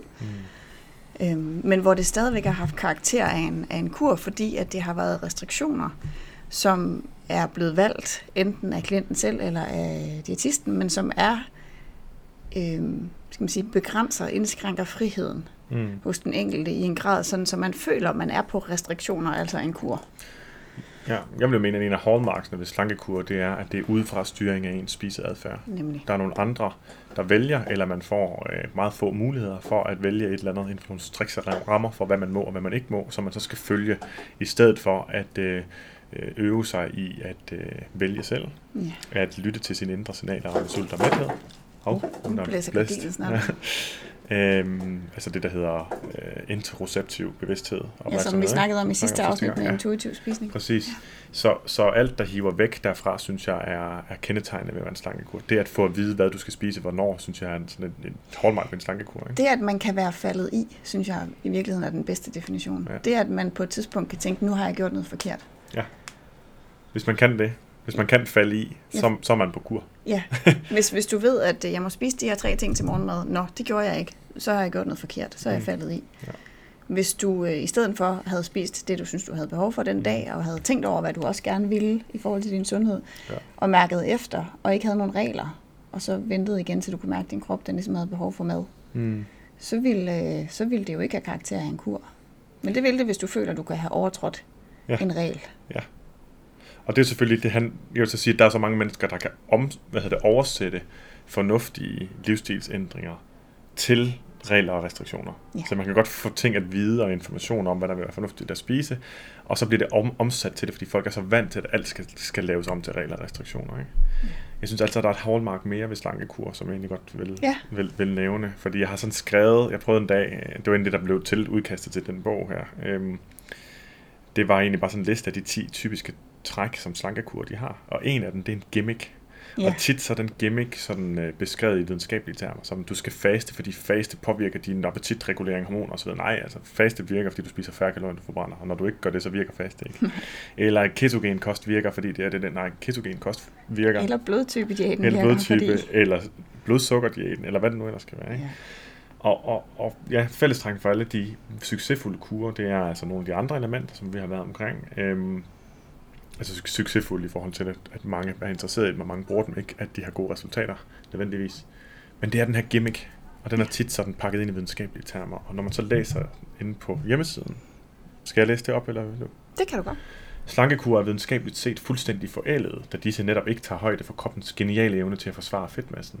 Så når man tror, at man kan reducere sin grad af overvægt med en slankekur, så har man ikke forstået, at kroppen efterfølgende aktivt vil søge at få fedtmassen tilbage. I stedet med en slankekur med kalorierestriktion udløser en række skadelige stofskifteændringer, f.eks. nedsat immunforsvar og lavere stofskifte, samt en voldsom sult, som er svær at leve med over længere tid. Man kan ganske enkelt ikke opnå et varigt vægttab, hvis man går og er sulten. Og det, der lidt står mellem linjerne her, det er, at man kan ganske enkelt ikke opnå et varigt vægttab, hvis ikke man benytter sig af lige præcis den her metode. Fordi den metode er den eneste, der tager højde for de stofskifteændringer. Det er det, der, der, der læses af brugeren. Det er det, der læses, ja. Men det er der altså slet ikke noget, der tyder på i metoden, at man overhovedet tager højde for og reagerer på, bliver leptin målt, hvis det er det stofskifte, bliver stofskiftehormoner målt, bliver der reguleret på diætinterventionen på baggrund af de målinger. Det er der ikke noget, så vidt jeg har kunne se, så bliver det ikke gjort. Så for mig er det altså, og igen, jeg har jo meget respekt for Jens Christian Holm, men for mig der er det her altså en rimelig klassisk hallmark med sådan en pseudovidenskabelig indpakning af en kur for at få folk til at have den her idé om, at det her det er den eneste vej, og de andre de virker ikke. Ja. Fordi de ikke øh, baserer sig på samme videnskab, som man måske nok ikke forstår, nej. Men som lyder øh, imponerende. Det er den retorik, vi har hørt mange gange før. Ja, det er det. For, for, for mig og for dig, der, der, der er det meget genkendeligt som en kur. Ja, det er det. Yes. Og, og det der så øh, det, det der er, man så kan spørge sig selv om, det er, hvornår er det ikke en kur? Og det er det, når man uden at føle sig begrænset eller blive forstyrret omkring mad, eller uden at nogen skal styre en og sætte regler for en, at man så alligevel kan blive ved med at træffe gode valg i løbet af sit liv, altså resten af vejen. Mm. Øhm, og det kræver jo, at man tager hånd om de ting, som er årsagen til, at man spiste for meget til at starte med. Så hvis man skal sige, at det ikke er en kur, så er den her, skal man sige, adfærdsmæssige eller den psykologiske, terapeutiske tilgang vigtig, fordi mm. så kan man tage sig af småspisning, eller børn, der for eksempel, øh, når de bliver teenager, hvis de lever efter en kur, så forestiller de, at de kommer til fest hen ved en af vennerne, og nå, men jeg må ikke få alkohol, eller jeg må ikke spise de der chips, eller jeg kan desværre ikke spise den der pizza. Altså det, man bliver faktisk socialt afskåret, hvis man har et sæt regler, man skal leve øh, efter, og så man ikke må deltage i det, de andre gør. Det er altså svært nok som voksen, men det er næsten umuligt som teenager, mm. uden at føle sig som den mærkelige i flokken. Og man er jo i forvejen monsterbange for at falde mm. ved siden af flokken i den alder. Så der er bare nogle problematikker, man ikke tager sig af ved at lave madregler. Og der er meget stor vigtigt, det tror jeg også, vi har talt om før, der er vigtigt at, at differentiere mellem madregler og, og retningslinjer. Ja. Man kan godt have sådan et generelt spor, der også bare hedder, at man, i går der spiste jeg super meget øh, kage, og det var super, super hyggeligt, og vi, der var meget social spisning, og så i dag, der, der tror jeg sgu, der har brug for at være lidt mere fysisk aktiv, og der vil jeg egentlig gerne... Re- jeg har faktisk lyst til en salat. Jeg har faktisk lyst til en salat, ikke? Altså, så, så, så have den følelse af, at, at, at have sådan et, et ikke stresset forhold til en, en, en ny form for balance, hvor man altså egentlig reagerer, uden at reagere, man altså har sådan en øh, ikke falde i følelse, som man skal reagere på, men mere end sådan, nu var jeg lidt derovre, nu var jeg lidt herovre. Ja. Ja, man kan også sige, at en af de ting, der heller ikke bliver taget hensyn til, hvis man lever efter ydre styring eller regler, det er, at vi jo lever i et samfund, hvor der hele tiden er fristelser, alle vegne. Og noget af det, vi ved, især med børn, øh, der øger risikoen for, at de kommer til at overspise, det er, at hvis de er i nærheden af fristelser, men bliver forbudt at spise dem. Mm. Ikke bare det, at, at der findes fristelser i verden, men at de kan se, at det står lige derovre, og jeg må ikke få det. Det er øh, en af de væsentligste faktorer for at øge overspisning. Ja. Ja, og så en af de andre væsentlige faktorer, kom, læste lige et studie fra to tusind og syv på, det er øh, forældre, der i bedste mening øh, italesætter deres børns øh, overvægt, og måske endda fatshamer dem en lille smule. Ja. Hvordan det øger sandsynligheden for overspisning senere i livet ganske betragteligt. Ja. Og, øhm, og det studie, det fortæller jo ikke nødvendigvis noget om, hvad, det, hvad sker der, når man italesætter det generelt, nej, hvor det ikke er nødvendigvis negativt, men... Jeg vil sige, vores holdning herinde på kontoret er, at hvis man kan undgå overhovedet at involvere børnene i den livsstilsændring, der skal laves for barnets skyld, så vil det være det allerbedste. Ja. Vi opfordrer også folk til at tage fat i Rikke, der sidder herinde, ja, eller en af os andre, til familieintervention, inden de overhovedet har talt med barnet om, at de synes, barnet er overvægtigt, eller sendt barnet til sundhedsplejerske, eller hvad det nu skal være, for at vide, at jeg har buttet. Fordi igen, der er det den her historie, vi har hørt så mange gange. Og Rikke er hende, som har arbejdet med Holbæk-metoden. Ja, det, er, ja. Det kan være, at vi skulle vende tilbage til, til hende nu her, fordi du... Jeg nævnte det jo for dig, at hun, hun har startet hernede, og det, øh, altså jeg synes egentlig, vi skulle tage os en snak. Hun kom med sådan en lang man kan sige, udredning til mig, bare ganske simpelt om, hvordan hun havde arbejdet med metoden, og hvordan hun gerne vil arbejde øh, lidt på en anden måde nu, og det har vi siddet og haft nogle, nogle møder om. Men du tog da også sådan ligesom et interview med hende, for, for at høre hendes øh, personlige oplevelser med metoden. Ja, jeg var egentlig nysgerrig. Nu havde vi siddet og, og læst så meget, men jeg havde ikke endnu mødt nogen, der havde erfaringer med at bruge metoden, og det synes jeg var rimelig vigtigt for, for sådan grundforståelsen. Og jeg er jo godt klar over, at, at interview i det her tilfælde to personer, for jeg har også snakket med en anden en, men at det ikke er repræsentativt. Der kan sagtens sidde vanvittigt mange øh, diætister eller kostvejledere og sundhedsplejersker og synes, at, at det er det bedste redskab, de nogensinde har fået. Og det har jeg meget respekt for, så det er bare en enkelt persons fortælling. Men det var for at give et indblik i, hvilke nogle udfordringer der kunne være, og hvilke nogle fordele der kunne være. Ja, og for også at være sådan helt med klar linje her, så har Rikke... Øh Hvad det så, hun har taget vanekoduddannelsen. Det vil yeah. sige, hun har jo også ligesom samme syn på, på, øh, på hvordan man ligesom takler adfærdsændringer, når det handler om livsstil, yeah. øh, som vi har. Det har vi i hvert fald gået for, vi har influeret hende en hel del. Yeah. Så, så er det ligesom alle kortlagt på bordet. Præcis. Og øh, noget af det, som, som Rikke fortalte, det var, at hun, øh, hun, hun kunne egentlig godt lide den der, sådan, at man tog så god tid i starten, og man havde alle de her spørgsmål at gå ud fra. Men det, hun så oplevede øh, ret ofte, det var, at mange af de her familier, når de kom tilbage, så havde de enten ikke magtet at lave alle de der ændringer, eller også så kunne de sådan knap nok huske, at de havde fået den der plan med hjem, øh, havde ikke sådan lige haft overskud til at kigge på den, eller at de talte hende efter munden. Mm. Og ligesom havde, hun fik sådan en fornemmelse af, at de havde indstuderet, hvad de skulle sige, Ikke sådan, at de sidder og øvede sig på det, men det sådan var lidt mellem linjerne, at nu skal vi ind til, til hende her, og så skal vi sige, at vi har spist det, der står på planen. Mm. Og isærligt øh, havde hun oplevet en familie, hvor at moren og datteren havde siddet sammen, og alt havde bare været fuldstændig fint efter planen, og hun havde krydset af til alle ændringerne, men der var ikke sket noget med vægten i lang tid.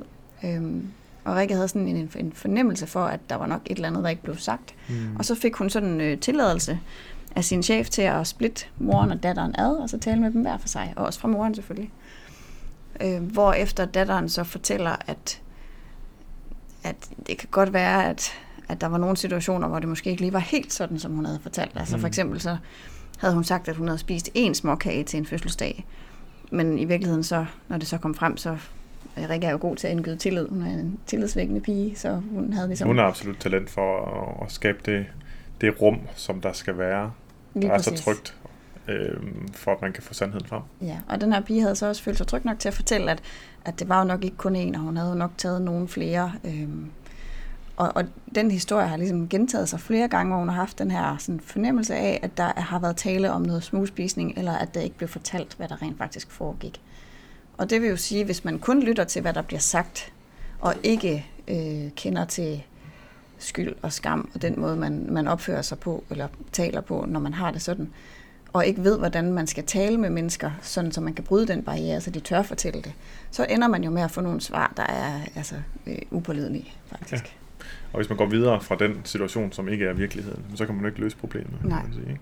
Noget af det, vi snakker om på vanecoachuddannelsen også, det er jo også, at der bliver nødt til at være en øh, magtfri relation mellem behandler og, og klient eller patient. Ikke? Således at man ikke sidder og føler, at man sidder på den lille stol, mens magten sidder på den store stol og kigger ned på en, og så skal man egentlig sidde sådan og forsvare sig.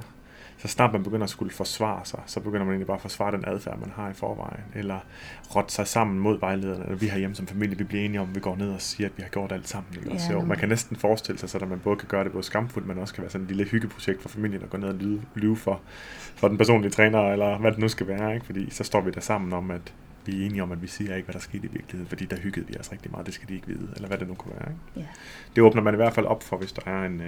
En, Hvis der er en, en magtrelation, ja, ja. Så, er det ikke, så er det ikke sandheden, der kommer frem. Mm. Men noget af det, som jeg faktisk blev mest mærke i, at Rikke fortalte, det var, at hun synes, at der manglede den der tid til at gå bagom, hvad det var for nogle behov, børnene egentlig havde, mm. og hvorfor det var svært at ændre dem. For eksempel så var der en dreng, som øh, spiste müslibar om eftermiddagen, og en del af den her punktplan er, at man så skriver øh, på sådan et ark, man udfylder, hvor der står, spis ikke, og så noterer man müslibar, spis i stedet rugbrød med pålæg, eller hvad end der står på planen, man skal skrive. Og øhm, når den her dreng så kom tilbage, så spurgte Rikke, om han havde ændret det med müslibaren, og så sagde han sådan, nej, det havde han altså ikke fået gjort. Den spiste han stadigvæk i skolen. Og det, man så skal gøre, det er at sige, det er altså ikke en god idé, øh, at du spiser den müslibar, du skal meget hellere spise rugbrød. Altså det, man skal gøre ifølge Holbæk-modellen, ja. Så, så, øhm, så kan du prøve at ændre det til næste gang, eller... Hvor man ligesom ikke har den der tid, der er sat af til at finde ud af, hvorfor er det så svært at ændre. Og jeg kan, kan i hvert fald huske mange sådan yngre mennesker, hvor at, at meget af den, de tanker, der foregår op i deres hoved omkring, hvorfor de gør, som de gør, de afhænger af andre. Så hvis man for eksempel har en skolegang, hvor at alle de andre børn også har müslibar med, og man så lige pludselig er den eneste, der har rugbrød med, mm. øhm, at så kan man være bange for at falde lidt udenfor. Det kan også være, at man har det lidt svært i skolen, og at man faktisk synes, at den der pause, hvor man får müslibaren, det er der, hvor man forkæler sig selv lidt og fundet over at nyde et eller andet, fordi det faktisk er hårdt at være i skole. Hmm.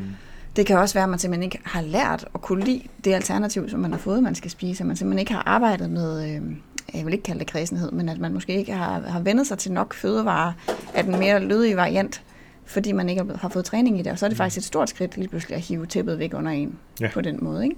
Ja. Så det, jeg var henvist tilbage til små skridt, ikke? Jamen, altså for nogle af det er et stort skridt. Ja. Hvad størrelsen på sådan et skridt afhænger af, hvad man ligesom er klar til, kan man sige. Ikke? Ja, lige præcis. Ja, og så øh, sagde Rikke også på et tidspunkt, at noget af det, som gav hende lidt udfordringer, det var, at hun havde lidt svært ved at lave de der punktplaner. Mm. Øh, fordi hun jo godt kunne se, at det ikke nødvendigvis var vigtigt, at der lige kom atten ændringer, eller mm. godt kunne se, at, øh, at familierne ikke rigtig forholdt sig til planen, når de kom hjem. Så hvis hun skulle sidde og snakke om planen, og de ikke havde forholdt sig til den, når de kom hjem, så kunne hun ikke rigtig komme videre med dem. Altså der er sådan et udtryk, der hedder, at man skal møde sin, sin klient, hvor de er. Yeah. Og, og, og, og det, det synes jeg måske, man forbryder sig mod, hvis man automatisk bare hiver den samme løsning frem hver eneste gang, eller samme løsningsmodel. Ikke? Yeah. Som siger, hvor er I, hvad er jeres problemer, hvad tror jeg er jeres største udfordringer, og hvordan kan jeg hjælpe jer? Det er jo egentlig nogle gode spørgsmål at starte ud med. Mm-hmm. Øhm, det kunne være nogle gode spørgsmål at, at starte ud med. Ja, så, så Rikke valgte jo faktisk øh, nogle gange at, at droppe og bruge den punktplan, fordi hun simpelthen det synes, det, faktisk nødsaget til. Ja. Det føltes så forkert. Ja. Og gav ikke mening der. Nej. Helt overordnet set, så er rigtig mange af diætinterventioner baserer sig på den antagelse, at vores madvalg er fornuftige og rationelle. Ja. Og det, det, det er noget, vi tager stilling til og beslutter os for, hver eneste gang vi skal spise et eller andet. Og i virkeligheden er det fuldstændig omvendt. Langt det meste af vores, øh, vores spiseadfærd er jo, er jo en reaktion, ikke? Er drevet af følelser og en reaktion på vores omgivelser. Ja.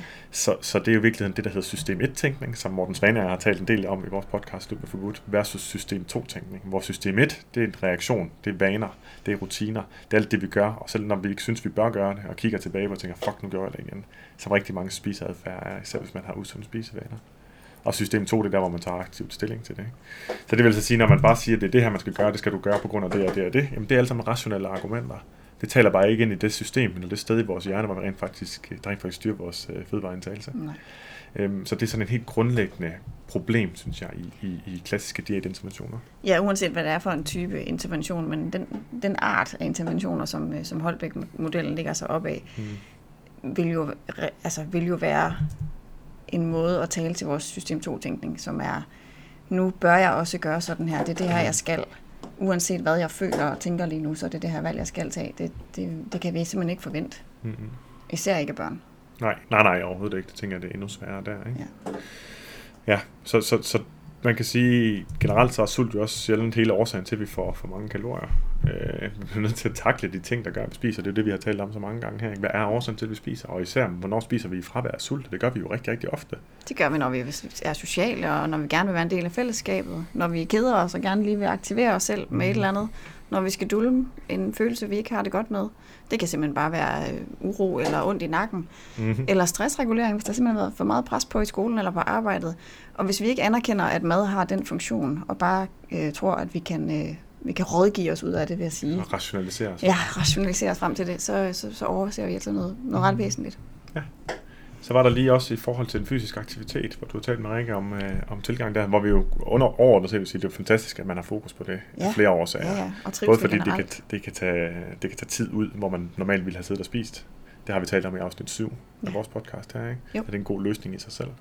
Men også fordi, at det er rigtig godt til, det virker ikke nødvendigvis vildt godt til vægttab, men er rigtig godt til bibeholdelse af vægttab, at man er fysisk aktiv. Det er i hvert fald altid korreleret, de to ting. Ja, og som jeg forstod det på, øh, på podcasten med Anders Nedergaard, øh, sagde Jens Christian Holm også, at, at altså, årsagen er jo ikke bare, at de skal bevæge sig, det er jo også, at de skal skabe sociale relationer, fordi en stor del af mistrivselen mm. blandt børn er, at de føler sig ensomme og alene eller udstødt.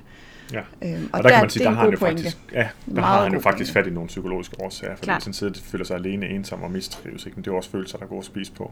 Ja. Eller gode at spise på. Det er følelser, mange mennesker spiser på, ja, ikke? Det er det. Øhm, så, så der har han jo faktisk fat i nogle psykologiske ting, og han er meget interesseret i den psykologiske trivsel. Klart. Det er der slet ikke nogen tvivl om, den mentale trivsel, ikke? Lige præcis. Og det fornemmer man jo også helt klart. Og, øhm, og det er så selvfølgelig også en måde at håndtere det og sige, jamen så, så skal børn gå til holdsport to gange om ugen og bevæge sig en time dagligt.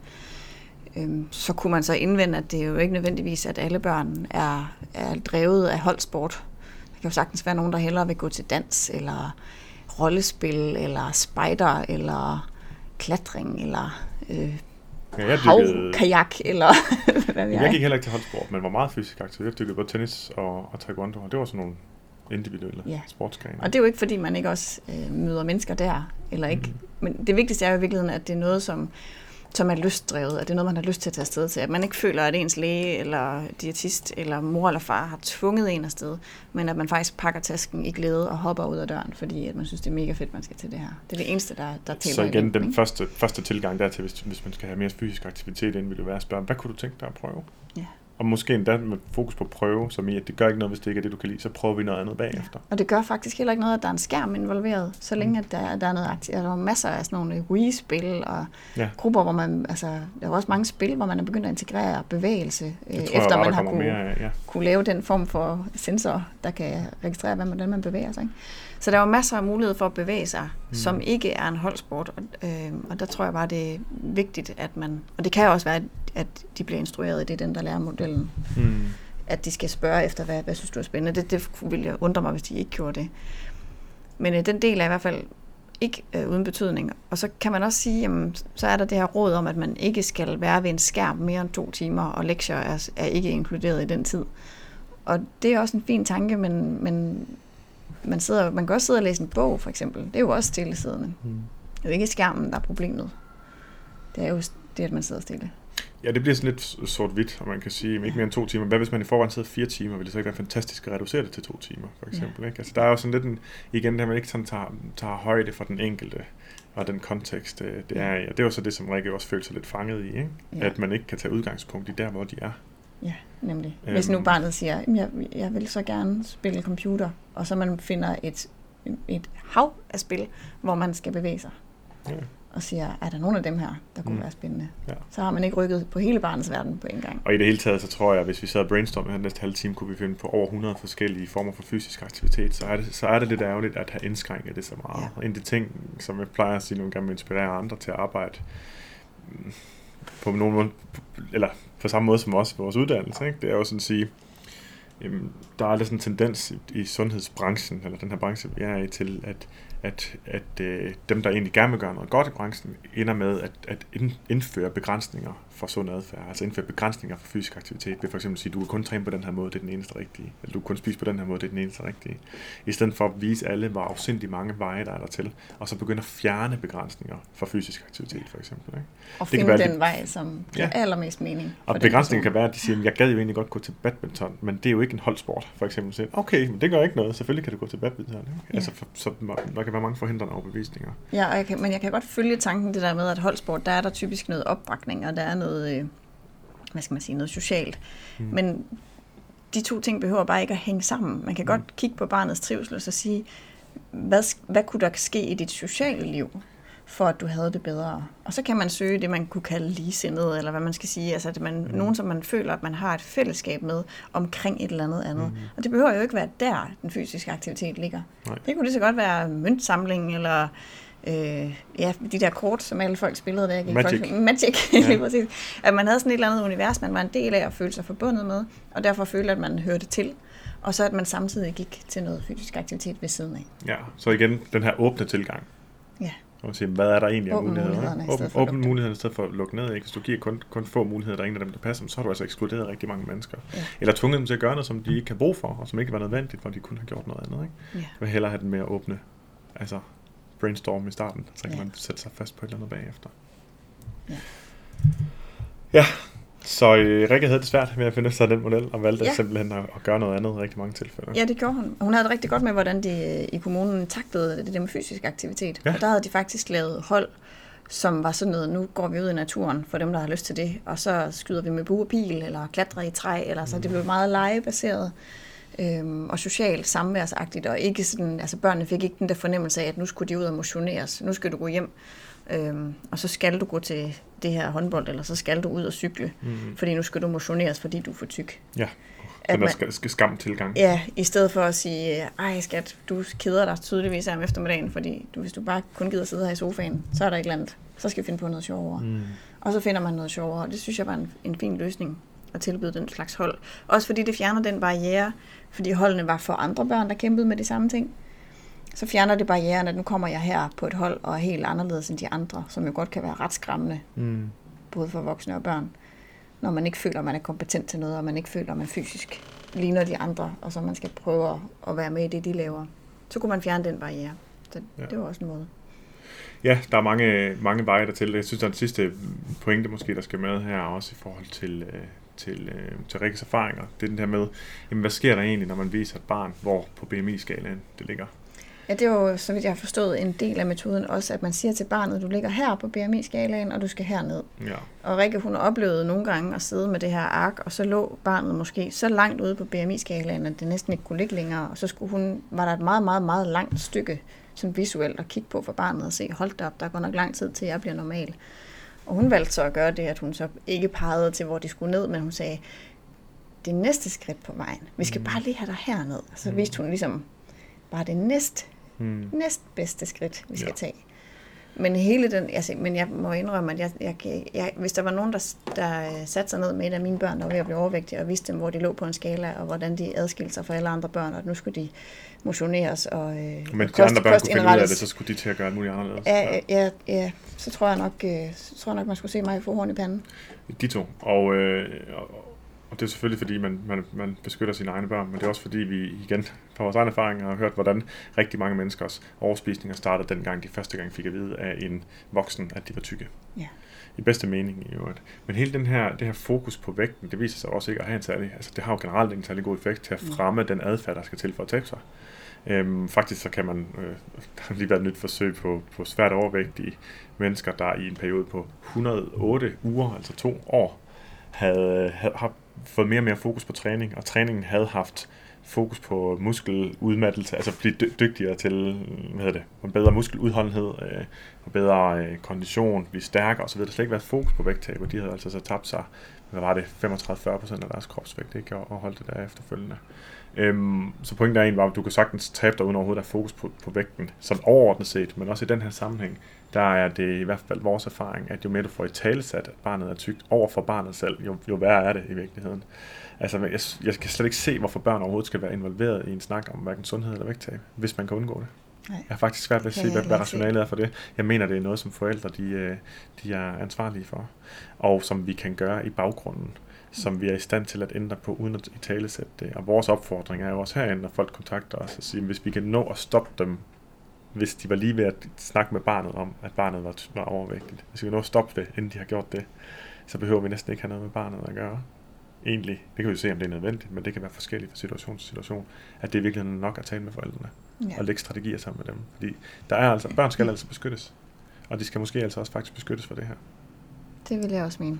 Især, især hvis det kommer fra forældrene. Det er næsten det, altså det er jo det sted, hvor man skal være, hvor man skal føle, man er selvfølgelig ubetinget mm. elsket, men hvor man også skal føle, at man ikke behøver at ændre noget som helst, for at være lige præcis god nok, som man er. Det, og det synes jeg lidt, man fratager et barn, hvis forældrene skal tage i talesæt, at der er noget galt med dig. Jeg forestiller mig, det er noget, som barnet aldrig glemmer. Den her periode, ja, hvor det ja. blev i talesæt, at man var tyk, og man skulle gøre noget anderledes, så det, de, man kunne ikke finde ud af det, som de andre børn kunne finde ud af, at man var forkert. Ja.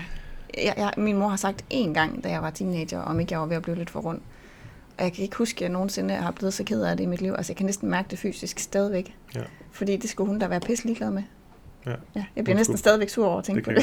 Det kan jeg godt se. Det kan jeg godt se. Og det forstår jeg godt. Øhm, og, og til dig, så sidder som forælder nu og tænker, enten det sur på os over, at vi siger det her, for at beskytte dig selv, eller bliver jeg ked af, at du har gjort det, så hey, hey, alt, kan, alt kan man rette op på. Yeah, ja, det hvad er det ikke? Det, nu sidder vi jo og taler om, hvad kan man gøre, hvis man, hvis man har indsigten inden. Yeah. Ikke? Ja, og man gør det jo altid i den bedste mening, så det skal man jo altid huske. Der er en ting, vi ikke har været så meget omkring, det er nemlig de flotte resultater, eller vi har snakket om det, ikke? Det øhm, og jeg har kigget lidt kritisk på de resultater tidligere, men jeg har ikke nået at komme helt dybt med det. Jeg synes, der var lidt øh, statistiske øh, metoder brugt, der fik det. Altså til resultaterne på Holbæk-metoden? Ja, på Holbæk-metoden, ja. Mm. Undskyld, altså de resultater, som, som, som kommer frem med. Og, og der synes jeg ikke, de så helt så gode ud, som, som jeg synes, de blev fremlagt. For ganske nylig, der var har Arne Astrup anmeldt bogen Vægttab, der holder hele livet, af Jens Christian Holm, der beskriver Holbæk-metoden. Og øh, den synes jeg egentlig er rigtig fin. Den, øh, af flere årsager er den god, den anmeldelse. Jeg tænker næsten, det er sådan lidt af det, vi næsten slutter af med, inden jeg lige har et par afsluttende pointer derefter. Okay. Vil det være okay, hvis jeg læste noget af den op? Ja, og jeg tænker, endelig. Øhm, jeg hopper lige over introen. Øh, bogen gentager disse fantastiske resultater, og dem som jeg også lige har talt om, men desværre kan de end ikke tilnærmelsesvis bekræftes af forfatterens senest publicerede videnskabelige opgørelser. Og så er der citat derfra oversat til dansk. Af de otte hundrede og seksoghalvfjerds overvægtige børn, som indgik i studiet, var der otteogtres procent, der blev tyndere, det er jo godt, mm-hmm. målt med alderskorrigeret B M I, mens toogtredive procent øgede deres fedmegrad. Blandt de otteogtres procent, der blev, procent, der blev tyndere, var der en cirka fire procent reduktion i deres kropsfedt. Citat slut. Og børnene, der tabte sig, var fortsat betydeligt overvægtige ved studiets afslutning, så spørgsmålet er, om Holbæk-modellen reelt adskiller sig fra resultaterne hos andre dedikerede team. Derefter skriver Arne Astrup, modellen består reelt i en god gammeldags militant adfærdsmodifikation, hvor barnets liv bliver sat i system med pålæg om ordentlig søvn, nærende med den måltider, drikkevarer og motion, håndhed med stor alvor og autoritet, og der er ingen tvivl om, at det kan virke på de mere ressourcestærke familier. Men skal succesen omfatte flere, være større og længerevarende, så er der nok brug for mere differentieret tilbud. No diet fits all. Yeah. Og så er der lige nogle andre ting. Jo, nej, jeg bliver faktisk nødt til at tage det andet med, fordi det også bekræfter lidt det, vi har talt om. Mm. Bogen beskriver Jens, Christian, Jens Christians vej gennem livet med udviklingen af sit behandlingsprogram, som der nøje redegøres for, der krydres med besynderlige udsagn, som ved at være opmærksom på den leptininducerede adaptation mod vægttab, kan du i højere grad styre dit vægttab. At måle leptinniveauet er irrelevant, både for den enkelte patienter og behandlende læge, i det det stiger og falder helt forudsigeligt med størrelsen af fedtmassen, hvilket Jens Christian Holms to forsøg, som jeg har fundet fra syv og ni, egentlig også beskriver, at man kan se de stigninger og fald fuldstændig, som man vil forvente. Der, det giver ikke rigtig mening at fokusere på det. Det gør det i hvert fald ikke, hverken for Arne Astrup eller jeg. Jeg har ikke forstået det, hvorfor det skulle give mening. Nej. Men til allersidst er det måske det vigtigste. Trods min kritik med påpegning af diskrepans mellem påståede og dokumenterede effekter og mangel på reel innovation, kan jeg ikke skjule min anerkendelse og beundring for en ildsjæl af en læge, som det lykkedes at få dette massivt underkendte, underkendte terapeutiske område sat på dagsordenen. Ja. Mm. Og det vil jeg også understrege. Jens Christian Holm, han siger jo ganske klart og tydeligt, at han gør det her for børnenes skyld. Og det har jeg også valgt at tro på, og jeg kan ikke forestille mig, at han egentlig vil, selvom vi har været lidt kritiske her, jeg kan ikke forestille mig skyggen af negativ reaktion fra hans side, hvis argumenterne herfra selvfølgelig er i orden. Øhm, jeg har super meget respekt for ham. Jeg mødte øh, Jens Christian Holm, da jeg skulle agere inspirator for regeringens advisory board for mad, måltid og sundhed for mm. i vinter i, på et gods i, på Fyn, var det vist? Ja, det var det. Ja, øh, han henvendte sig faktisk uopfordret efter mit oplæg, som, øh, som handlede om, hvordan det ikke nytter noget, at vi talesætter ting som sundt, hvis vi gerne vil have folk til det. Vi er nødt til ligesom at snide ind ad bagvejen, yeah. så at sige. Ikke? Og så roste han mig rigtig meget for sine pointer i, i alvorligt ansigtsudtryk, men super kærlige øh, øh, termer, hvis man kan sige det sådan. Han var super, øh, det var virkelig en positiv oplevelse. Vi klingede ret hurtigt, nok fordi vi begge to er ret aktivistisk anlagt på området. Yeah, og så også fordi vi sådan er hundrede procent enige om at bekæmpe fedmestigmatisering. Der er vi virkelig på hold med hinanden. Ja, klart. Øhm, så han har altså gjort et stort aktivistisk stykke arbejde for at mindske stigmatisering af overvægt i Danmark, og det kan jeg simpelthen kun bifalde øh, og blive ved med at bifalde. Jeg er ikke nødvendigvis enig i, at fedme bør klassificeres som en sygdom, som han taler om. Det synes jeg måske er et helt andet afsnit. Ja. Øhm, men jeg tror, jeg forstår en del af hans motivation for at plædere for, at det sker. Og man kan ikke have andet end, end den dybeste øh, respekt og beundring for det gigantiske arbejde, han har gjort. Nej, for helvede overhovedet, der har startet en børnefedmeafdeling, og han har jo sit navn på adskillige meget, meget relevante publikationer på området. Altså han har virkelig bidraget til videnskab, med videnskabelige undersøgelser. Så det vi måske lidt håber, det er, at, øh, at mennesker, der arbejder med den her model, øh, også overvejer, at den psykologiske del og den kulturelle og sociologiske del skal have en plads hmm. i, i behandlingsregi. Ja. Og det her kunne måske være et sted at starte, men der er i hvert fald plads til forbedring. Ja, og som en anden sagde til mig, da jeg skrev til hende, at jeg i dag der skulle vi optage lidt om Holbæk, så hun sagde, at åh, jeg håber, I finder et eller andet fælles, øh, fælles sted, et eller andet, vi kan blive enige om, fordi øh, hun synes, at vi ville være et powerteam, hvis vi i virkeligheden rottede os sammen. Og jeg tror også, det er en af grundene til, at vi har gjort så meget, som vi synes, vi kan, for at være imødekommende og, og færre i vores øh, kærlige kritik i dag. Ja. Og nu blev du også til den længste podcast, det tror jeg, vi har lavet, og vi har brug for øh, at sige øh, tak for i dag til dem, der lyttede med. Det har vi. Vi håber, I vil lytte med næste gang.